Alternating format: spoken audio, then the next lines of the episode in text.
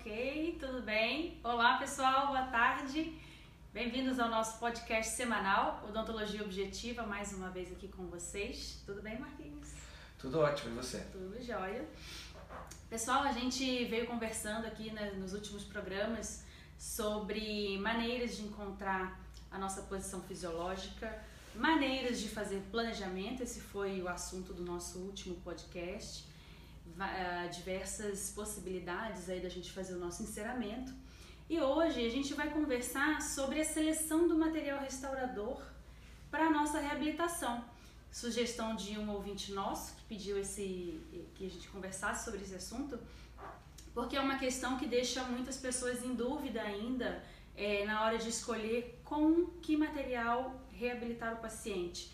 Porque quando a gente se depara com um paciente que tem uma atividade parafuncional muito intensa, a gente fica preocupado. A gente, na verdade, não sabe se se preocupa em fazer trabalhos que tenham uma longevidade, usar um material mais resistente, porque eu quero que o meu trabalho esteja do mesmo jeito intacto na boca do meu paciente daqui a 20 anos. Isso para mim é o sucesso. Ou se eu uso um material com não, uma resistência não tão grande, porque eu quero que o conjunto todo esteja intacto daqui a 20 anos. Como é que a gente vai abordar isso? Como a gente vai trabalhar isso no nosso planejamento? Esse é o nosso assunto de hoje, Marcos. Que material selecionar? Materiais mais duros, materiais mais macios? Muito bem. Eu acho que esse assunto sem sombra de dúvida, é um dos assuntos que mais a gente precisa é, conversar realmente. Né? A indústria, a odontologia, as empresas odontológicas, elas têm cada vez mais produzido materiais que ah, ah, com indicações e promessas diversas. Até afinal, esse é o objetivo da indústria, criar tipo, possibilidades de diversidade.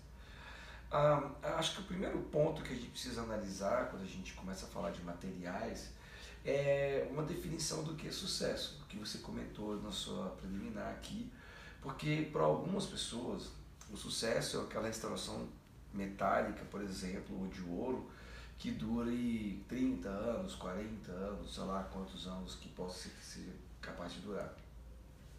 E parte do sucesso tem a ver com isso realmente. Mas o que a gente tem que ver é que esse dente, essa prótese, que é uma restauração artificial, que dura 30 anos, mas ela dura 30 anos e o dente antagonista está como? Está preservado, né? ou então ele foi destruído. Porque é, o que a gente precisa entender ao analisar o material, qual que é o seu objetivo com aquele material né, prometer para o paciente que isso vai durar a vida inteira, isso realmente é uma promessa que, ok, a, o seu dente que você produziu artificialmente pode ser que dure 20, 30 anos. Agora, e os dentes que estão se relacionando com aquele, aquele elemento tratado? Eu acho que o primeiro ponto que os, a gente precisa, os nossos ouvintes precisam começar a entender da odontologia objetiva é a diferença entre o, o o que é o sucesso, o que é realmente essa questão de você conseguir a, a, a fazer com que as, o, o, seu tratamento seja duradouro, mas sem destruir outros elementos próximos. É, mas se a gente for pensar em linha geral, assim, tipo, o que seria importante ou relevante para a gente começar uma discussão sobre os materiais, a gente precisa entender que o melhor material que existe chama-se esmalte dentino. Por que isso? Porque exatamente esses são os materiais que nós temos feitos né, por Deus, assim, né, dentro da nossa boca, que fazem que a, a, a todo o aparelho funcione. E esses materiais biológicos, né, esmalte, dentina, eles têm a capacidade de durar, no caso da boca humana, se tiver um equilíbrio, centenas de, de décadas, né, não vou colocar centenas, mas décadas a, a, sem se destruir né, quando está equilibrado. Se a gente partir dessa primícia né, de que o melhor material é a dentina, é o esmalte, a gente pode começar a pensar que o melhor substituto seria algo que fosse semelhante à dentina e o esmalte. Uh, a gente, esse seria um, um princípio fundamental, já que a gente quer é, restabelecer ou restaurar aquele dente quebrado, destruído, para algo que fosse o mais semelhante possível ao dente humano, né? esmalte e dentina. O problema é que, como eu falei, os nossos, os nossos é, é, é, dente biológico, né? o, o, dentina e o esmalte, eles têm uma característica muito interessante. Ele é mole por dentro e duro por fora. Né? E, e até hoje nenhuma indústria ainda conseguiu fazer esse tipo de, de material artificial que tivesse uma resiliência diferente internamente e uma casca mais dura, é o que acontece na verdade no esmalte dentina. O que a gente tem são materiais sólidos, que tem, no caso dos materiais cerâmicos, por exemplo, que tem uma estrutura semelhante ao esmalte, mas não tem aquela resiliência da dentina interna dentro do esmalte. E, em contrapartida, a gente tem materiais plásticos que tem às vezes a resiliência da dentina, mas não tem a resistência e, e dureza, óbvio, do que um esmalte ou uma cerâmica. Então a gente entra numa discussão que, que ela tem que partir do princípio do objetivo que você quer com aquele tratamento.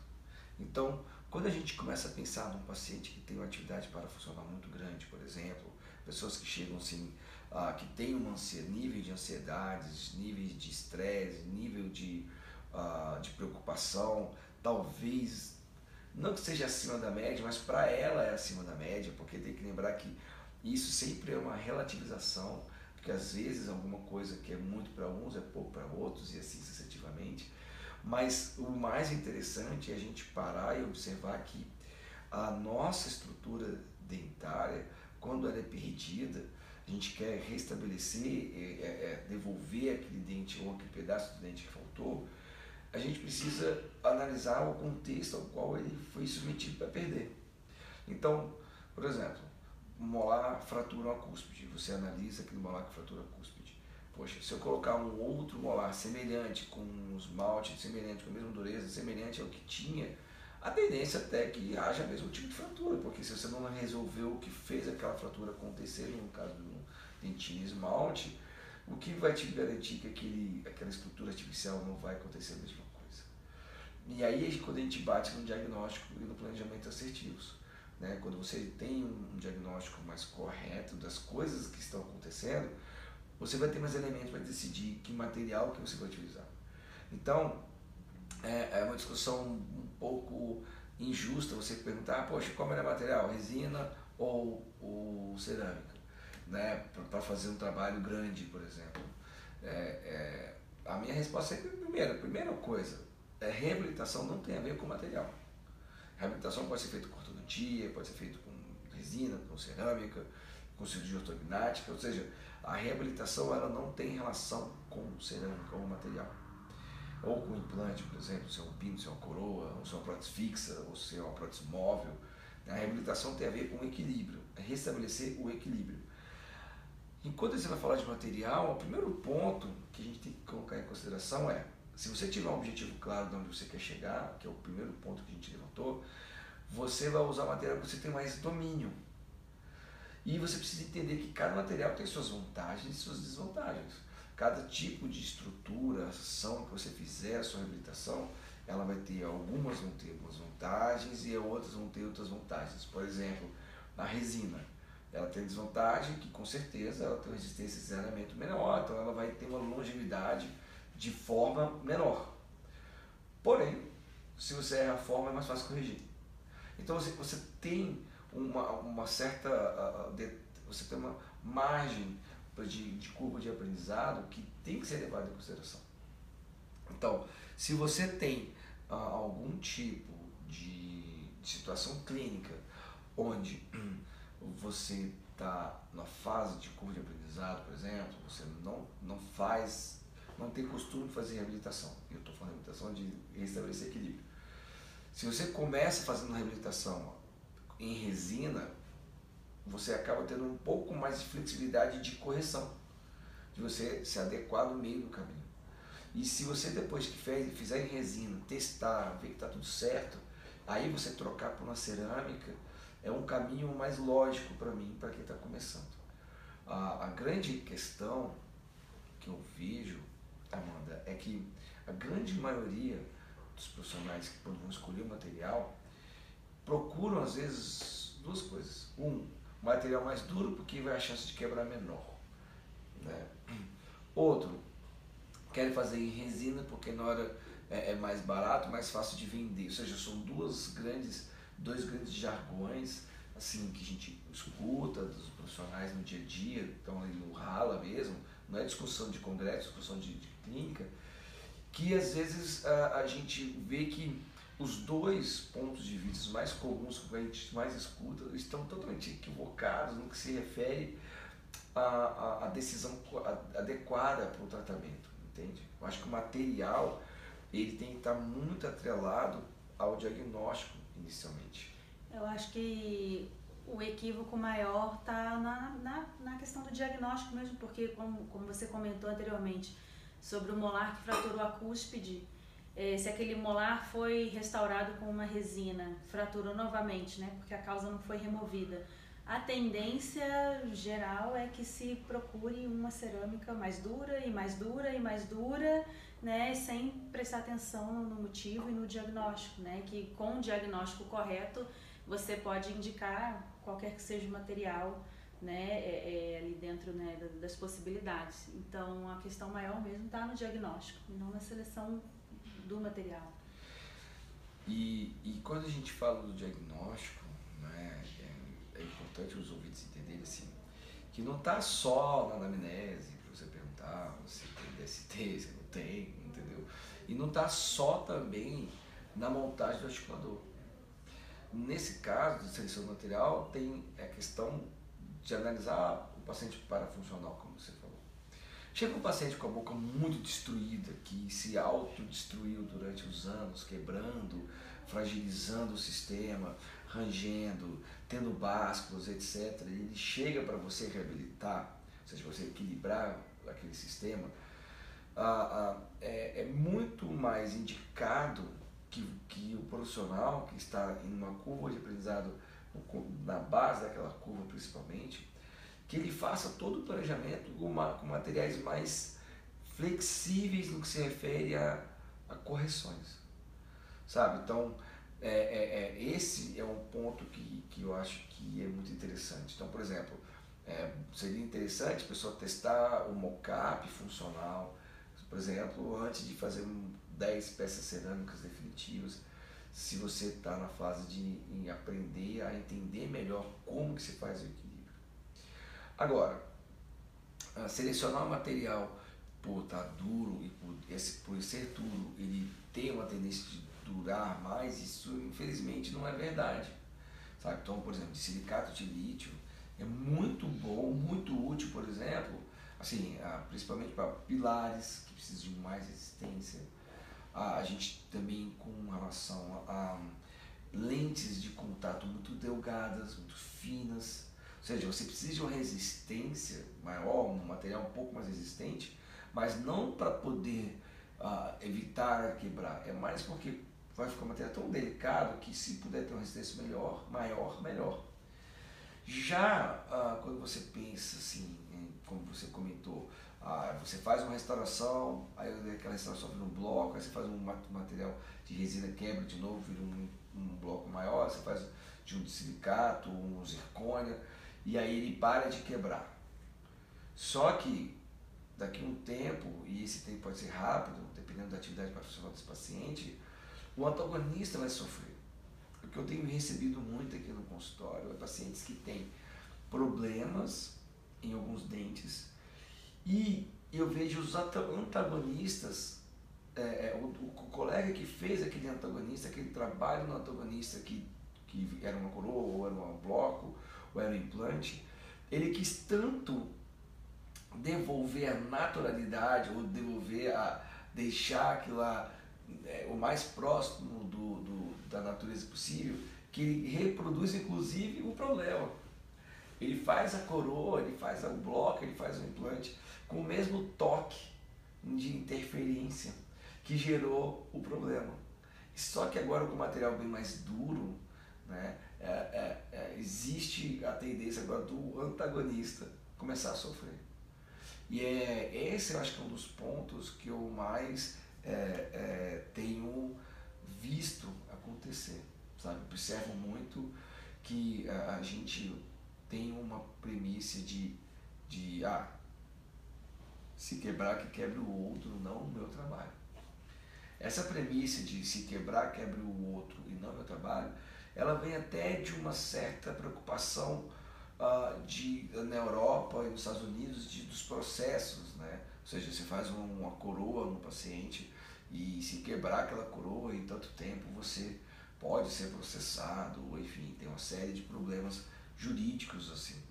Esse, esse tipo de, de, de lei do consumidor, vamos chamar assim, que é justo, inclusive, de uma certa forma, tem, tem que ter um certo controle sobre isso, senão também vira uma bagunça. Às vezes gera uma, uma, uma, uma decisão equivocada do profissional em prol de uma solução muito. Ah, é uma solução às vezes é, egoística, mas que a, do jeito que as coisas se colocam, né, às vezes ela, a pessoa, o dentista se sente mais seguro colocando material que, que seja mais duro e que quebre o antagonista. Porém, é, é, é, o que a gente tem proposto nossos colegas que estão fazendo nosso curso, os nossos ouvintes, é que, olha que interessante, o paciente chega com o dente quebrado e ao invés de fazer um dente que não quebre e que quebre o antagonista, para você se resguardar, olha como fica muito mais bonito que se você mostra para ele que o problema daquele molar que quebrou tá porque está um desequilíbrio nos anteriores. E aí esse paciente assina avisando, olha, se não corrigir os dentes anteriores, esse molar que eu vou fazer do material ideal, né, teoricamente até um pouco mais soft para poder justamente não destruir o antagonista, esse material pode ser que frature. Então você se resguarda da mesma forma. Só que você se resguarde de um jeito onde você não destrói o, o, o dente natural, o antagonista.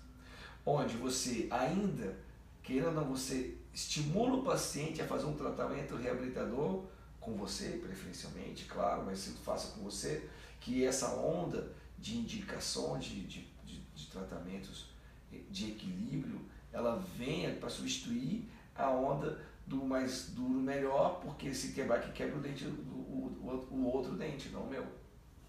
Né? E fica muito bacana quando eu vejo nos meus pacientes que a gente fala essa frase, mas quando a gente fala essa frase, a gente fala assim, olha, se você não tratar, o próximo dente quebrar é aquele lá, por causa do desequilíbrio. E aí eu vou fazer meu dente, eu vou fazer meu dente aqui protegido e não vou fazer ele destruindo o seu, eu vou fazer ele protegido, mas o próximo dente a quebrar é fulano de tal. E aquele dente, quando ele fratura ou quebra a masquinha, aquele paciente nunca vai esquecer daquele, daquela recomendação, porque não é só uma informação, ah, o dente quebrou.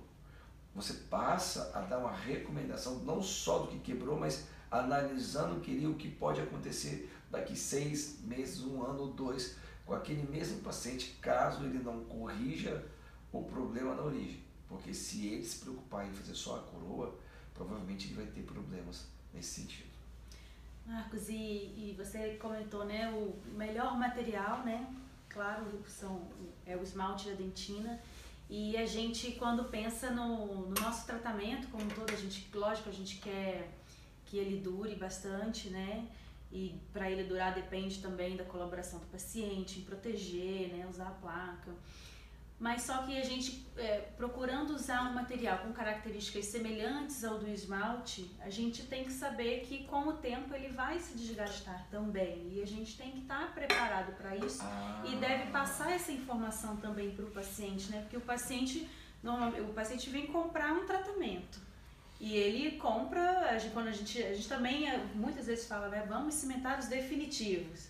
Para ele é um definitivo para a vida inteira. Uhum. Então, assim, acho legal a gente conversar com o paciente que é, é, a, a, esse tratamento ele está inserido num sistema né, que evolui com o tempo, que se desgasta, que precisa Sim. de proteção, precisa de, de manutenções, né? Porque é natural que isso aconteça. E até falar para ele que é natural que a sua dentição, se a sua dentição não tivesse nenhum tipo de restauração, ela ia desgastar dessa forma. Perfeito. Então, assim, as, as restaurações que eu estou colocando, estou te entregando agora, definitivas, elas também vão desgastar com o passar do tempo, que isso é natural. Então a gente deve passar essa visão também para o paciente, para ele não achar que aquilo lá que, que seria um insucesso ele chegar com aquele dente desgastado depois de certos anos. É, isso, isso é muito bacana, assim, porque essa visão, essa visão da, do, do definitivo, ela vem muito da questão que antes era um acrílico, que era provisório, e agora vem um dente de cerâmica, e esse é definitivo, que é cerâmica, ou cerâmica, independente de qual modelo que é, se é cerâmica de silicato ou mandeucita, é uma cerâmica, então é um trabalho definitivo. E aí, isso, isso é muito importante, isso é tão importante que muda a visão todo dentista pode ter, deve ter, sobre prevenção. Para muita gente, ou até para muitos dentistas, a prevenção está em fazer profilaxia e procurar cárie. E, e, e, é como se o, o, você fosse fazer a revisão do carro, tá? E o mecânico olhasse pneu, olhasse motor, mas não olhasse o freio. Ou seja, o carro como um todo, e eu estou falando carro, fazer uma analogia com o corpo como um todo, ele tem desgaste. Ele vai sofrendo com o tempo, principalmente associado a vários fatores externos, como ansiedade, estresse, hábitos, cigarro, bebida, não é, fazer ou não atividade física, estresse, uh, enfim, uh, morte na família, divórcio, sabe? Ou seja, momentos que a nosso tipo de sociedade vive, que gera é, crise financeira, né? crise nos relacionamentos, enfim, isso tudo adoece a nossa, nossa geração e faz com que essa geração tenha a chance de desgastar mais rápido os dentes. Né? Tem uns estudos que mostram que o aborígene, ah, aqueles, os crânios que se achavam ó, com os dentes todos cerrados, gastos, né? Acabou a pilha? Ele, ele, os aborígenes, né, eles tinham dentro de uma, de uma certa, a, a, a, os hábitos alimentares, alimentos extremamente mais duros, é óbvio, mas também um estresse muito maior. Os caras estavam tentando, cada dia tinha que procurar, eles, né, a, a, a, é nítido isso, e cada dia era um dia, e o estresse era muito grande, né? Hoje a gente tem, apesar de ter muita facilidade muitas coisas, o nosso nível de estresse é muito grande. Então a prevenção não está mais só em aprender a escovar os dentes e dental e olhar o paciente, está justamente em analisar inclusive os desgastes que estão acontecendo. Porque quando você faz um, uma guia de lateralidade, guia no canino, você faz o lateral e no canino, quando você faz isso, naturalmente que esse atrito entre as duas pontas ela vai gerar um desgaste disso. E se esse atrito for mais aguçado por uma atividade funcional maior, ou se for mais light, uma atividade funcional menor, obviamente que é, é, esse, esse, esse, pedaço que foi entregue em esmalte de dentina e foi desgastado, e agora vai ser substituído por uma resina, vai ser desgastado vai ser substituído por uma cerâmica, vai ser desgastado. Isso eu estou falando de, de bio, é, fisiologia, não estou nem falando da parafunção nem da patologia. Dentro da normalidade vai haver um desgaste. E aí, cabe ao profissional ali analisar. Porque é muito comum, sabe o que é comum também? O implante. Os dentes vão se desgastando e a coroa do implante, ela normalmente, com o passar do tempo, ela tende a desgastar menos. Por quê? Porque primeiro que ela, é, é, os dentes são naturais, aquela coroa não é, e se contar que os dentes têm uma flexibilidade, aquela coroa não tem. Então até por isso você tem que fazer os controles para ir ajustando aquela coroa, desgastando, nesse caso, as, um pouco daquela, daquela, daquela cerâmica, porque para compensar o desgaste dos outros dentes. Então, a, a, quando a gente começa a pensar em, em prevenção, Aí entra a análise disso, dos desgastes que aconteceram. Então, quando um paciente chega ao seu consultório, você devolve o tamanho dos dentes, ou seja, você reabilita, é, ou cria tamanhos novos, às vezes o dente está até no tamanho ideal, só que não está funcionando, então você cria o volume dele, enfim, não importa. Quando você coloca ele para funcionar e esse dente começa a tritar entre si e começa a desgastar, ali você tem uma oportunidade do paciente no controle de revisão de devolver aquilo de novo. Porque se aquele processo que está fisiologicamente sendo desgastado, ele não foi impedido, né, naturalmente, com o passar do tempo, os mesmos problemas que aconteciam antes vão voltar a acontecer. Então, é, é, é comum às vezes. Ah, outra coisa também que é importante lembrar que os dentes eles não, tão, não são estacas igual implantes que não saem do lugar.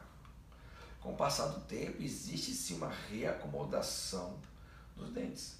E essa reacomodação dos dentes, ela pode gerar, inclusive, às vezes, afastamento de astemas, pode gerar ah, toque ah, ah, fora do eixo, o não axial, gera consequências até de posicionamento. Então, se você considerar que a boca seja equilibrada, ou seja, não tem nenhum toque fora do lugar, em que sentido? Os dentes anteriores estão criando guias longos e suaves, e os dentes posteriores estão criando o máximo de contato possível para evitar que essa dimensão seja diminuída, se você considerar isso, mesmo funcionando de forma adequada, vai haver uma, uma, uma degeneração, uma destruição, um desgaste dos esmaltes ou dos dentes artificiais construídos com aquela finalidade. Então, cabe ao profissional que está analisando se ele vai acrescentar a ponta do canino de novo, ou se ele vai aliviar um pouco nas cúspides vestibulares dos dentes superiores para poder o movimento ficar mais fluido. Então, essa nova percepção de prevenção, ela está ligada diretamente aos resultados que a gente encontra quando a gente está fazendo esse tipo de, de, de análise. Bom, é, eu acho que Ah, eu ia perguntar sobre o paciente que não tem, aparentemente, o hábito parafuncional, né? Ah, legal.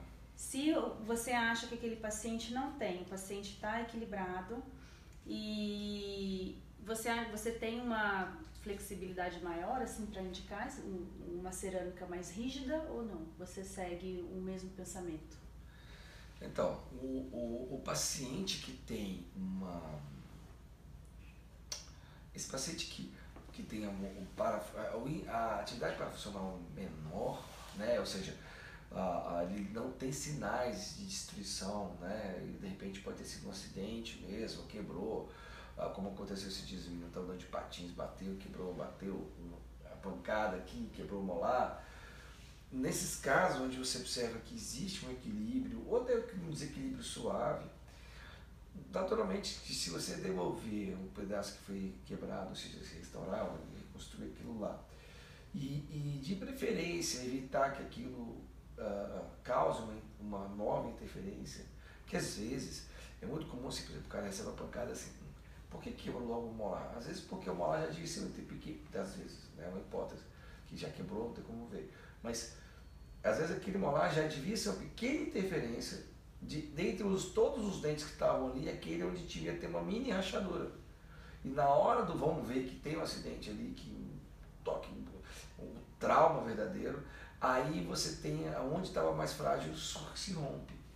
E aí quando você vai reconstruir, seja com material mais rígido ou não, eu acho que a decisão do, de ser uma cerâmica mais dura ou mais, menos dura está muito atrelado com, com assim, capacidade da pessoa que está trabalhando. Se ela consegue trabalhar com resina, reconstruir com resina, ótimo, vai durar menos tempo, vai, vai desgastar mais rápido, mas muito bem. Agora, eu, eu, eu sou muito favorável né, para reconstrução de dentes inteiros, uh, mais posteriores, a materiais que tenham o, a, a, que sejam muito semelhantes ao esmalte, né, na sua estrutura de cisalhamento, principalmente no que se refere ao antagonista. Agora, tem um detalhe aí, sabe, Amanda, que é importante a gente salientar, e esse detalhe é uma dica bem bacana, que é o seguinte, mais importante até, a gente está falando da resistência do material por um motivo muito óbvio. Por quê? Porque, porque o, o, é mais importante ter o equilíbrio, O equilíbrio é mais importante na durabilidade da, do trabalho do que a dureza do material. Porém, tem um detalhe que é mais relevante do que o material, que é a dureza do material, que é o polimento desse material. O que, que é isso? Quer dizer o seguinte, que se você coloca uma cerâmica feldspática, mais menos dura possível, e ela não tiver bem polida, e o polimento não tiver correto, ela pode causar mais problemas do que o de problemas nesse sentido de estimular fratura, de causar situações de, de, de degeneração do antagonista, do que uma coroa de silicato bem polida. Então, assim, é um material de eleição tá? para bocas equilibradas, sem sombra de dúvida, deveria ser o material mais próximo do, do, do, do esmalte. E em situações é, onde você tem um, um seu laboratório, o cara trabalha muito bem com materiais mais duros, ok, isso também não é o fim do mundo, desde que você, nas consultas de prevenção, você lembre que você precisa desgastar aquela coroa. Porque há um desgaste do conjunto inteiro e aquela coroa pode se transformar numa interferência. Então existe um desgaste fisiológico, natural, não estou falando de desgaste para, para a função, estou desgaste pelo, pela alimentação, por exemplo, um alimento que entra entre uma coroa de silicato com um dente natural, naturalmente, é, o silicato vai desgastar bem menos, em termos de cisalhamento, de desgaste, não de fratura. Agora, é, já pacientes com muita atividade parafuncional, materiais híbridos têm sido mais indicados. Por quê? Porque a pessoa, mesmo você fazendo toda a proteção, mesmo você desenvolvendo as guias, muitas vezes esses pacientes eles têm um, um, aquele que eles chamam de cêntrica longa, ou seja, a pessoa antes mesmo, em, em, a próprio, ele toca o canino, aqui, né? Toca o canino. E a própria flexibilidade do canino até fazer um movimento de desoclusão já faz com que o molar lá atrás tenha um toque, sabe, lateral.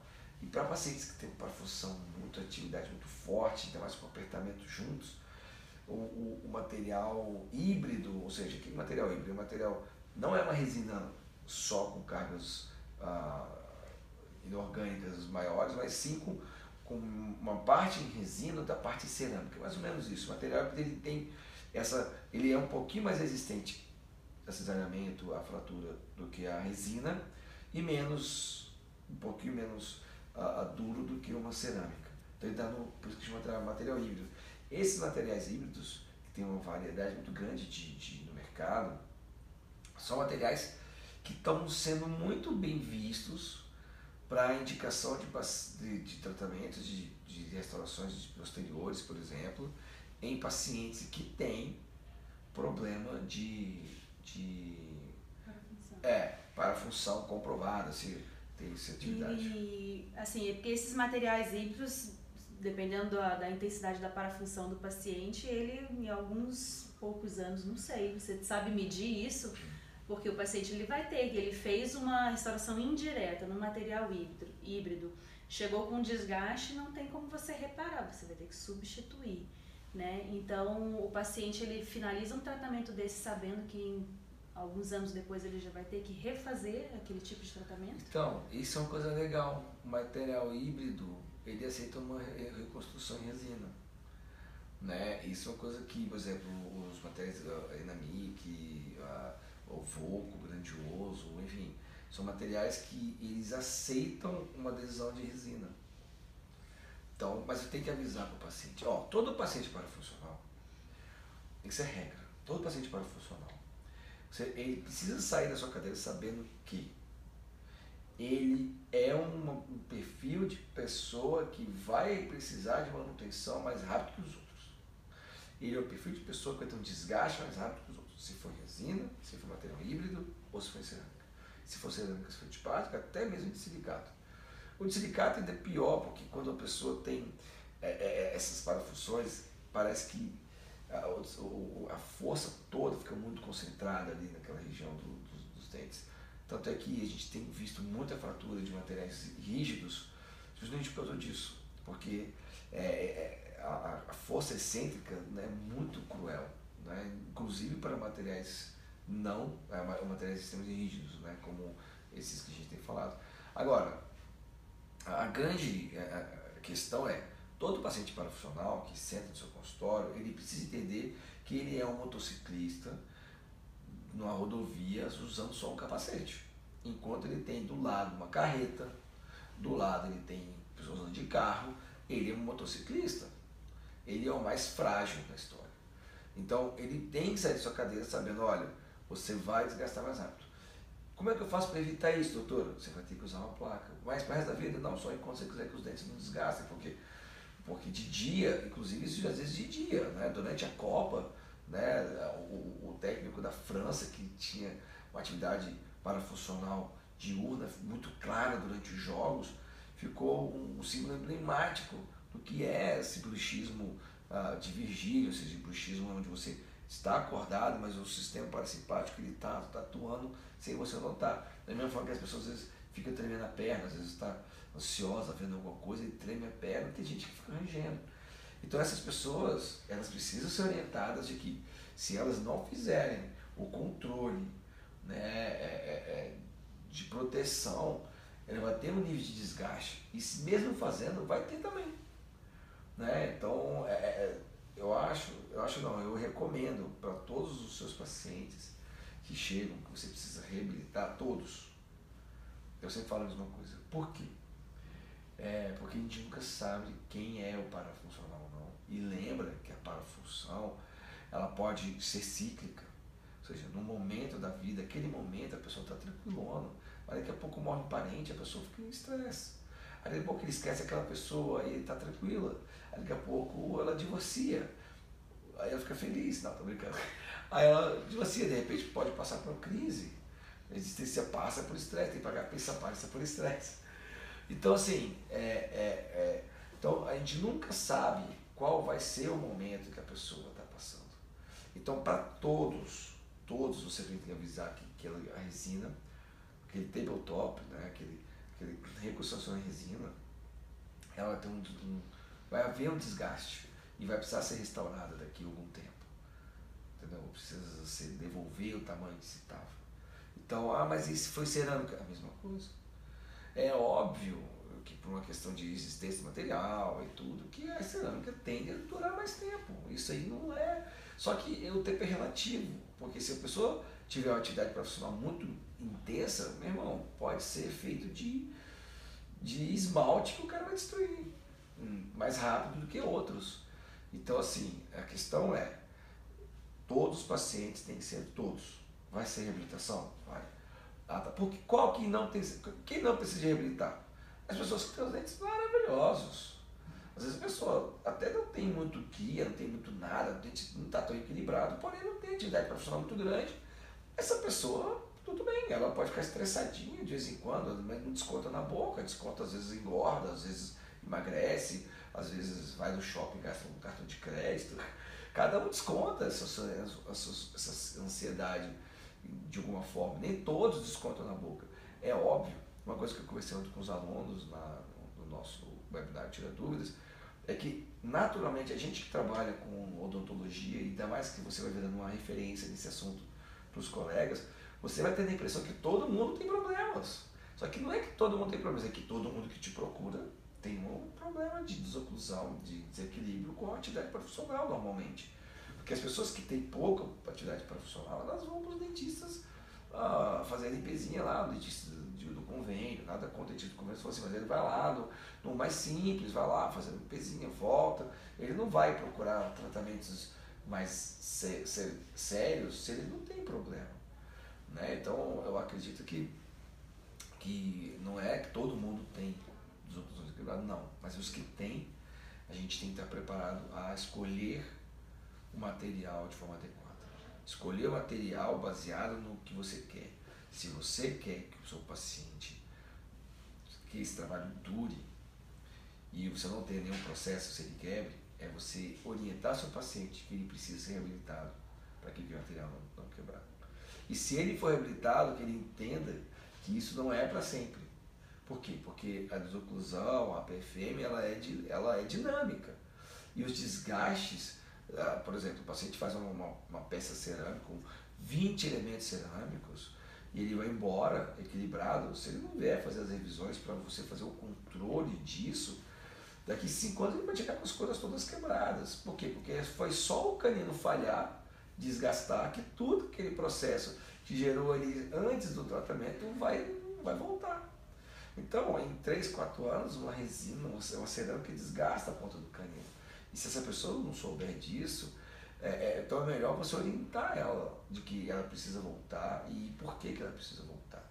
Então, ao invés de a gente estar focado em procurar material que não quebre, vamos procurar uma posição onde a gente tem mais equilíbrio e não só o seu não quebre, como o dente antagonista não quebre, como o outro dente do outro lado não quebre, e que esse paciente tenha assim uma, uma sobrevida odontológica saindo do ciclo restaurador. Eu acho que esse é o mais importante em relação ao material. Entre resina e cerâmica, opte sempre pelo que você tem mais domínio. Se você está na dúvida, faça em resina. Não que resina seja menor ou pior do que cerâmica. É porque resina te dá mais margem para você corrigir depois de pronto. A cerâmica, se você erra, é só fazendo outra. Então, por, por, por, por essa falta de flexibilidade, de correção, quem está começando a sugestão é comece com materiais hum, é, é, que sejam mais possíveis de você alterar. Por exemplo, às vezes faz a ponta do canino resina, termina se ele precisar ser um pouquinho mais longa, mais curta, mais alguma coisa, e aí você, em cerâmica, você tem mais dificuldade do que você teria se você fizesse resina.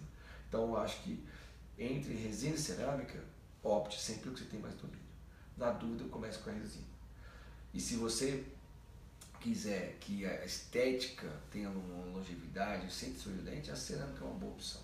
Agora, sabe trabalhar com a cerâmica, sabe trabalhar com a resina. Agora, mais do que saber trabalhar, do que saber trabalhar com a marca de resina, com a marca de cerâmica, se é se é injetada, se é cutback, a como que o, o, o laboratório, o próprio dentista vai fazer isso, é o segundo plano. O primeiro plano é, tá equilibrado? Tá, tá sem báscula? está devolvendo as guias, você, o paciente está confortável, você conseguiu testar isso, opa, agora vamos fazer então o jeito que eu acho melhor, injetado, CATCAM, isso é o segundo plano, entende? O primeiro plano é você ter equilíbrio, porque se você conseguir equilíbrio uh, do sistema, você vai ter o seu paciente bem mais feliz por bem, muito mais tempo, com certeza. Bacana, muito bacana as informações aqui do Marcos sobre, achei, principalmente sobre a manutenção, né? É, é a gente não achar que é aquele tratamento terminou ali, que ele é para sempre, e a gente se preocupar com essa manutenção do paciente, com esse cuidado, né, com, em repor uma guia perdida, porque vai perder. Então, obrigada, Marcos, muito bacanas as informações, tá bom? Espero que vocês tenham gostado e que foquem, né? A gente não focar só na durabilidade daquela restauração, mas do sistema como um todo. É, e espero que vocês estejam gostado dessa mais esse bate-papo aqui, muito bacana, mais um tema que ficou aí uh, sendo perguntado, né, pelos nossos nossos ouvintes. E então, se você curtiu desse papo, compartilha ele. Se você está gostando da nossa série de, de podcasts, compartilhe, porque essa é ideia, transformar mudar, modificar e melhorar a, a, a relação da odontologia com os nossos pacientes e a gente com os nossos, nossos detalhes. Legal. Um Obrigada. beijo, um dia, até a próxima. Até a próxima. Tchau, gente. Tchau.